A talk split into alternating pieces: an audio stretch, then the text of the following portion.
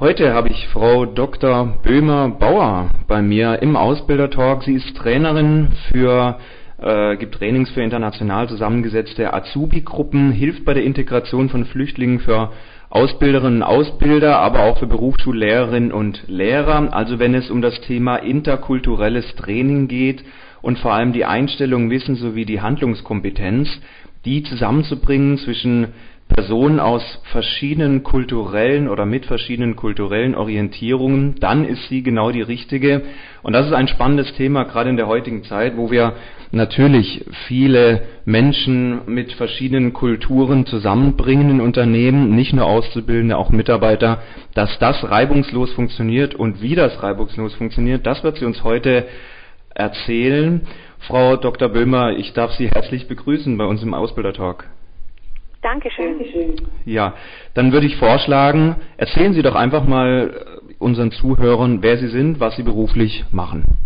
Also ich arbeite für mittelständische Firmen genauso wie für international aufgestellte Konzerne, dann für Institutionen bei der Bundeswehr und für Schulen auch, Berufsschulen. Die Zielgruppen sind dementsprechend weit gefächert.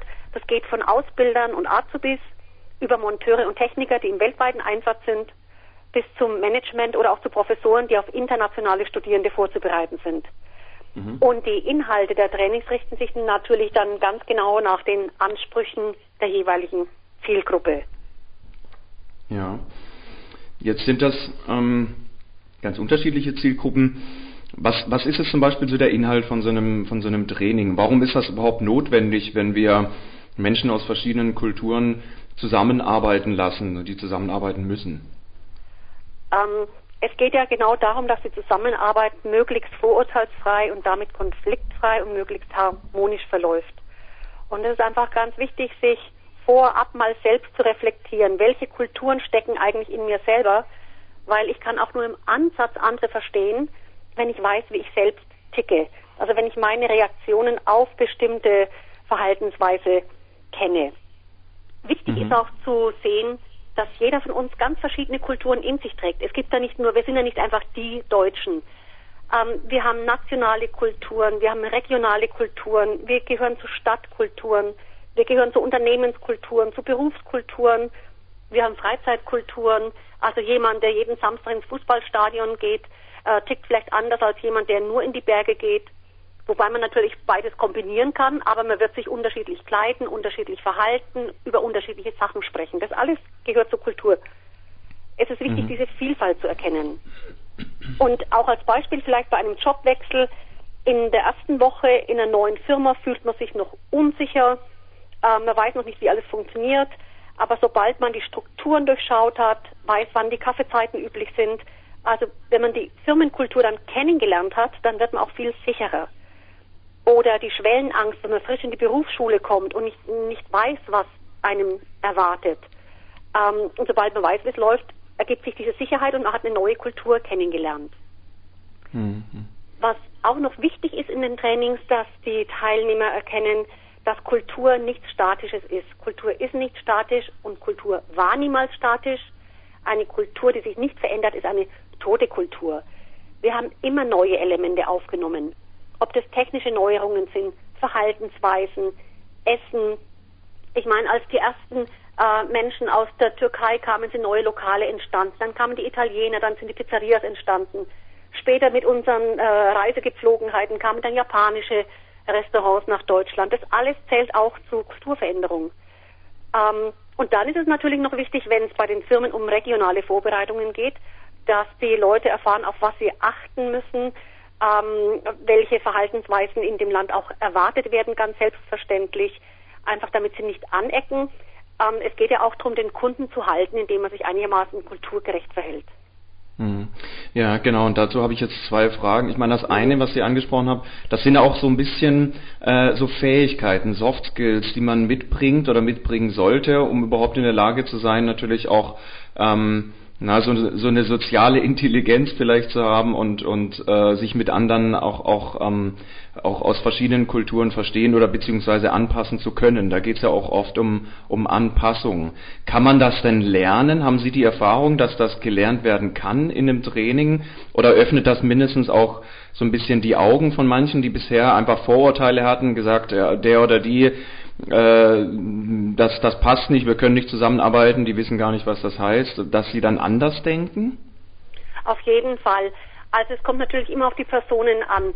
Ich kann nicht einfach was auswendig lernen. Eine Person im Training, die muss offen sein, die muss äh, bereit sein, sich selbst mal in Frage zu stellen, das eigene Verhalten in Frage zu stellen. Und es erfordert natürlich durchaus Mut, auch auf Neues unvoreingenommen zuzugehen. Hm. Ähm, und dass diese Soft Skills wichtig sind, das merken ja die Firmen immer mehr. Gerade in den technischen Berufen, ähm, die Menschen, die Azubis, die Ingenieure, die denken einfach techniklastig, aber so kommt man in vielen Ländern nicht weiter. Man braucht Soft Skills. Ja.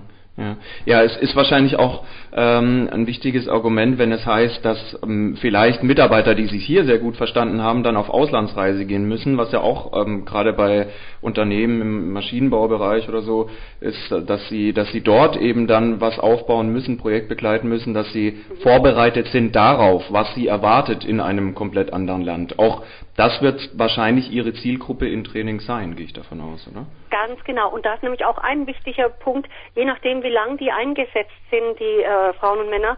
Es gibt, es gibt den Begriff des Kulturschocks. Und es ist ganz häufig, dass man nach sechs, sieben, acht Wochen äh, wirklich einen Schock erleidet und nur noch heim möchte. Man mhm. kommt oft hochmotiviert in ein Land, denkt, alles ist super, endlich das Land meiner Träume, ich habe ein tolles Projekt und plötzlich merkt man, dass nicht so klappt wie zu Hause die Einstellung zur Zeit ist anders, die Arbeitseinstellung ist anders. Und wenn dann natürlich das Projekt abgebrochen wird, oder auch wenn der Partner, die Partnerin, die vielleicht mitgeht, darunter leiden, dann ist das für die Firmen ein enormer finanzieller Verlust. Und wenn wir aber dieses Kulturmodell, Kulturschockmodell durchsprechen, dann wissen die Leute, dass man da auch wieder rauskommt. Und eben indem man sich mit der Kultur beschäftigt, indem man mit anderen drüber spricht, äh, indem man wahrnimmt, dass bei einem selber gerade was nicht stimmt, ähm, das mhm. kann sich zeigen, zu viel Alkoholgenuss, äh, zu viel Schlaf, zu wenig Schlaf. Ähm, man will nicht mehr vor die Tür gehen, Depressionen, das hängt alles damit zusammen. Aber man kommt wieder raus, aber natürlich nie mehr äh, in diese Stimmung, in der man eingestiegen ist, was auch unrealistisch war. Deshalb spricht man auch beim Einstieg in eine andere Kultur als erste Phase vom Kulturschock von der Honeymoon-Phase. Es ist auch wie bei einer Beziehung. Am Anfang die neue Person ist ganz, ganz toll, alles ist super und dann merkt man, ups, ist eigentlich über allen anderen auch. Und dann geht es darum, trenne ich mich oder stehe ich durch und will damit leben. Mhm. Okay, spre sprechen wir das mal an einem, an einem konkreten Beispiel durch, äh, sogenannte Kulturstandards. Also äh, nehmen wir, ähm, weiß nicht, suchen Sie sich ein Land aus und ähm, sagen, da müssen jetzt Mitarbeiter hin, beziehungsweise vielleicht auch von dort kommen Mitarbeiter, müssen zusammenarbeiten mit unseren. Ähm, was, was sind so konkrete Kulturstandards anhand eines Beispiellandes? Ja, also nehmen wir doch gleich mal die Syrer, weil sowohl haben wir haben mhm. viel in arabischen Ländern zu tun, als auch viele von den Geflüchteten, die jetzt neu zu uns kommen, sind Syrer. Erstmal diese Kulturstandards, was da wichtig ist. Man versteht darunter, das ist ein, äh, ein Begriff, den hat Professor Alexander Thomas aus Regensburg geprägt. Kulturstandards sind alle Arten des Wahrnehmens, des Denkens, Wertens und Handelns, die von der Mehrzahl der Mitglieder von einer bestimmten Kultur für sich und andere als normal betrachtet wird. Also als selbstverständlich, als typisch und verbindlich. Mhm. Ich möchte ja betonen, wirklich für die Mehrzahl, nie für alle. Und die Kulturstandards, die sind ein gutes Werkzeug, äh, wie alle Theorien, nicht mehr und nicht weniger. Und das Problem ist, wir sind uns unbewusst, dass wir diese Kulturstandards haben. Wir merken nur, dass irgendwas nicht stimmt, wenn wir mit Leuten zusammenkommen, die andere Kulturstandards haben, die für die genauso selbstverständlich sind. Mhm. Und bei den Deutschen zum Beispiel, wir sind für unsere direkte Kommunikation, ein Ja ist ein Ja, ein Nein ist ein Nein, praktisch weltweit berüchtigt. Und auch unsere Pünktlichkeit zeichnet uns aus. Nehmen wir jetzt einen Syrer oder überhaupt einen Araber, also viele natürlich auch nicht alle, aber die Mehrzahl, die können durch zu direkte Kritik oder überhaupt durch Kritik vor anderen, können die so in ihren Stolz und in ihrer Ehre verletzt sein, dass die im Fall eines Azubis sogar die Ausbildung abbrechen können oder im Fall äh, von einer Zusammenarbeit, meinetwegen in Marokko, die Zusammenarbeit mit der Firma aufkündigen oder keine Folgeaufträge mehr äh, weitergeben. Mhm. Ähm, und es gab hier auch schon dann E-Mails, wo man von arabischer Seite gesagt hat, sie möchten nicht mehr diesen Mitarbeiter. Also es ist okay. ganz klar. Mhm. Aber es ist wirklich, ich möchte nochmal betonen, es gibt nicht den Syrer und nicht den Deutschen, weil es kommt immer darauf an, woher kommt die Person, Stadt, Land, welche Bildung hat sie genossen, welcher Generation gehört sie an und natürlich mhm. welche Geschichte die Person hat. Also ein mhm. Syrer mit Fluchthintergrund hat ganz andere Erfahrungen gemacht als jemand, der in zweiter Generation hier lebt oder als ein syrischer Unternehmer, der sich jetzt einfach in den Flieger gesetzt hat, um in äh, Hamburg oder in München Geschäfte zu machen. Mhm. Ja, und jetzt, jetzt haben Sie doch, ähm, doch was, was Interessantes äh, fallen gelassen in Ihrer Antwort, und zwar die, die Kränkung in der Ehre. Gerade im Ausbildungsverhältnis ist das sicher oft auch ein Problem, wenn natürlich der, der Ausbilder Anweisungen geben muss, Feedback geben will und das vielleicht nicht immer auf die Art, die mhm jemand aus einer anderen Kultur vielleicht so erwartet oder vielleicht gar nicht möchte und dann aufgrund dessen ein Konflikt entsteht. Unter Umständen schlimmstenfalls sogar der, der Abbruch der Ausbildung. Aber wie geht man jetzt als Vorgesetzter konkret mit, nennen wir es gerade mal an dem, an dem Beispiel, dem Syrer, der sich vielleicht gekränkt fühlt, wo sich in bestimmten äh, Dingen, bestimmten Feedback, äh, Feedbacks, wo sich der Deutsche vielleicht nicht gekränkt fühlt, weil er das ganz normal findet. Wie geht man mit solchen äh, mit, mit diesen Menschen um? Also deshalb finde ich ja diese interkulturellen, interkulturellen Trainings so wichtig und zwar möglichst bald, damit es von beiden Seiten her angesprochen werden kann, dass es einfach anders ist. Es geht jetzt nicht darum, dass sich einer komplett dem anderen anpasst. Das ist nicht Sinn der Sache. Ich denke, der, Auszub, äh, der Ausbilder kann sich bewusst machen, dass er es vielleicht etwas diplomatischer verpacken kann und dafür muss aber auch darauf vorbereitet sein, dass es, dass es in Deutschland einfach anders ist in der Regel. Und das zu einem bestimmten Punkt auch lernen.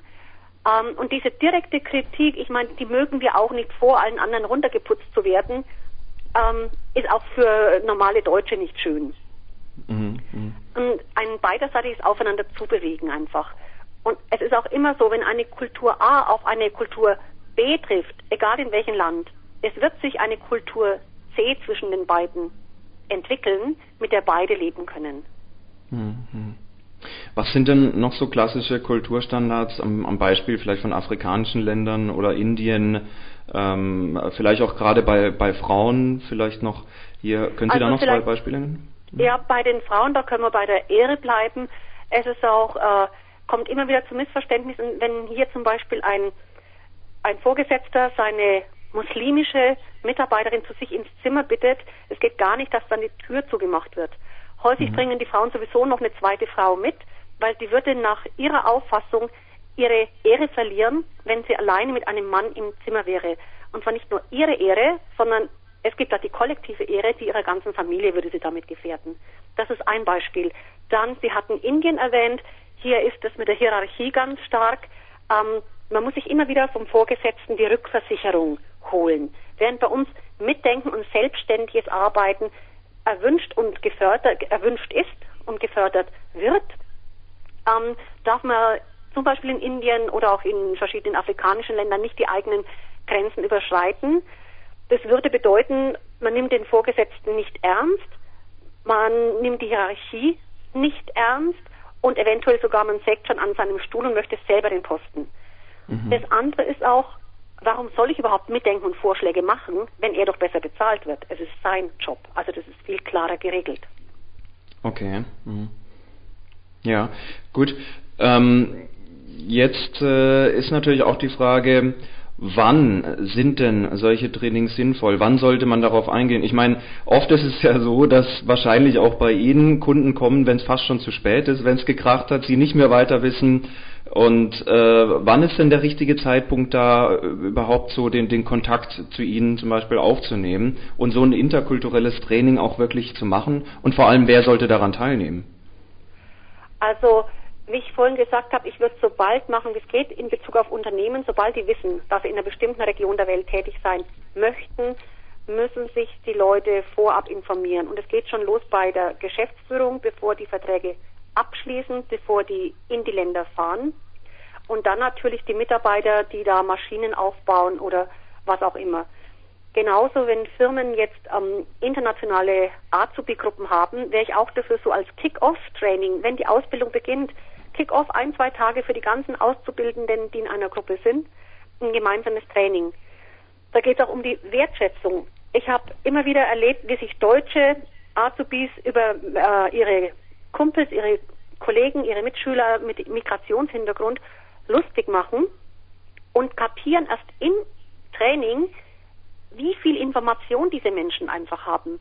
Ähm, ihre Sprachkenntnisse. Mhm. Und da findet regelmäßig eine Wertschätzung statt. Also es entsteht tatsächlich Wertschätzung während des Trainings. Das ist spürbar und greifbar.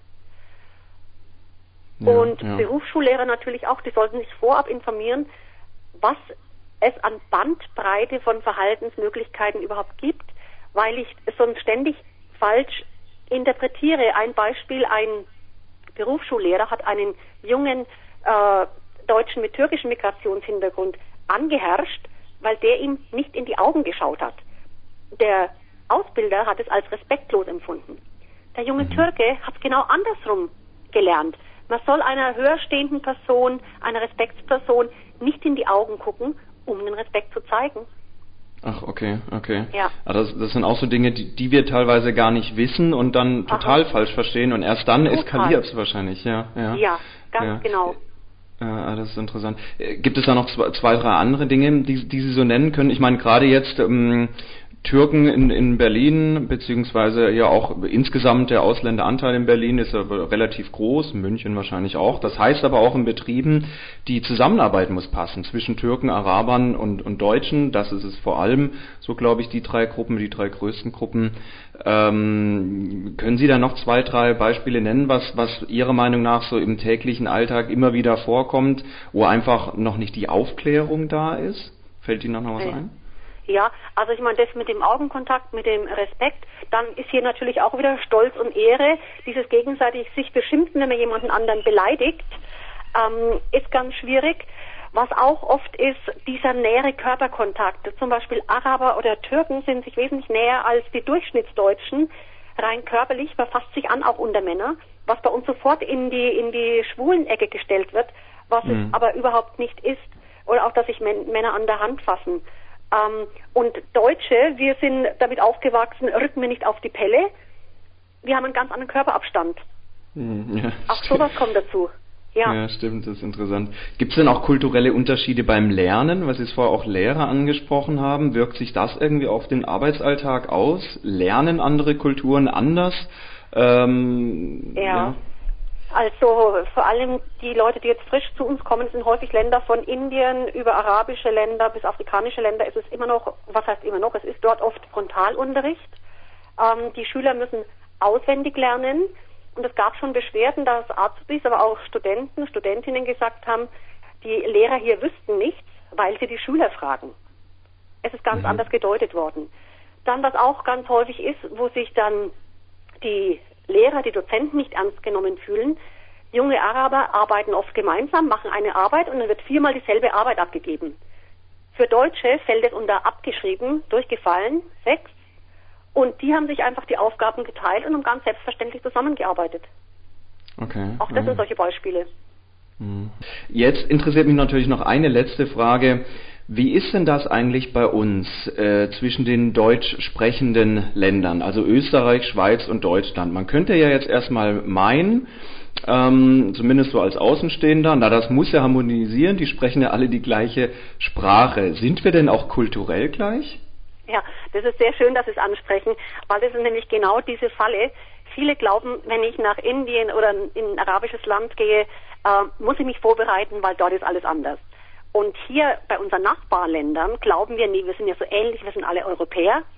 Und wie Sie sagen, Österreich, Schweiz, wir haben dieselbe Sprache, wobei da geht schon los. Allein im Österreichischen gibt es 5000 Wörter, die wir in, in Deutschland nicht haben. Zum Beispiel mhm. Fred für Ärger, Karfiol für Blumenkohl, Leiberl für T-Shirt, ähm, solche Sachen, Zwiderwurzen für Miespeter. Dann okay. die Österreicher haben natürlich auch Regeln, nur die legen die viel flexibler aus als die Deutschen. Wir haben Regeln, wir halten uns dran aus, Punkt Schluss. Und dort wird man ausgetestet. Hm, man lässt mal fünf gerade sein. Die Kommunikation mhm. ist auch indirekter. Und bei den Schweizern, da geht es mehr bei Projekten ums gemeinsame Erarbeiten, während viele Deutsche dazu neigen, erstmal so, baff, das ist meine Lösung, die stelle ich vorne hin und jetzt können wir sie diskutieren. Die Deutschen sind konfrontativer. Also ich denke, auch hier, wir müssen aufpassen und sensibel sein. Mhm, mh. Interessant, spannend. Auch, auch das erwartet man jetzt ja eigentlich nicht, aber erst wenn man sich mal wirklich Gedanken macht oder die Erfahrung gesammelt hat, beziehungsweise jemand fragt, der das hat, und das sind Sie, dann ähm, ja, ist man ist man wieder so ein Stück schlauer. Ich das war's auch schon so von meiner Seite. Ich danke Ihnen für das tolle Interview, Frau Dr. Böhmer-Bauer. Jetzt natürlich die wichtigste Frage ganz zum Schluss für unsere Zuhörer. Wie kann man denn mit Ihnen in Kontakt treten? Ja, ganz einfach. Entweder Sie schreiben mir eine E-Mail info at böhmer-bauer.de oder über meine Website www.böhmer-bauer.de oder übers Telefon 089 544 566 78. Okay, und auch das werde ich nochmal in den, in den Shownotes dann ähm, verlinken, damit das auch jeder nochmal nachlesen kann, dem das jetzt zu schnell ging. Und äh, ich darf ansonsten natürlich noch gerne darauf hinweisen auf die anderen Interviews, meine Website www.beamconsulting.de und natürlich wie immer, ähm, liebe Zuhörerinnen, liebe Zuhörer, hinterlassen Sie Ihr Kommentar, Ihre Empfehlung, wenn Sie das Interview gut fanden, schreiben Sie, was Sie sich wünschen für die Zukunft.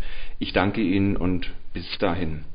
Vielen Dank, Herr Behm. Ich freue mich auch sehr, dass Sie mich interviewt haben. Auf Wiederhören. Ja. Gerne.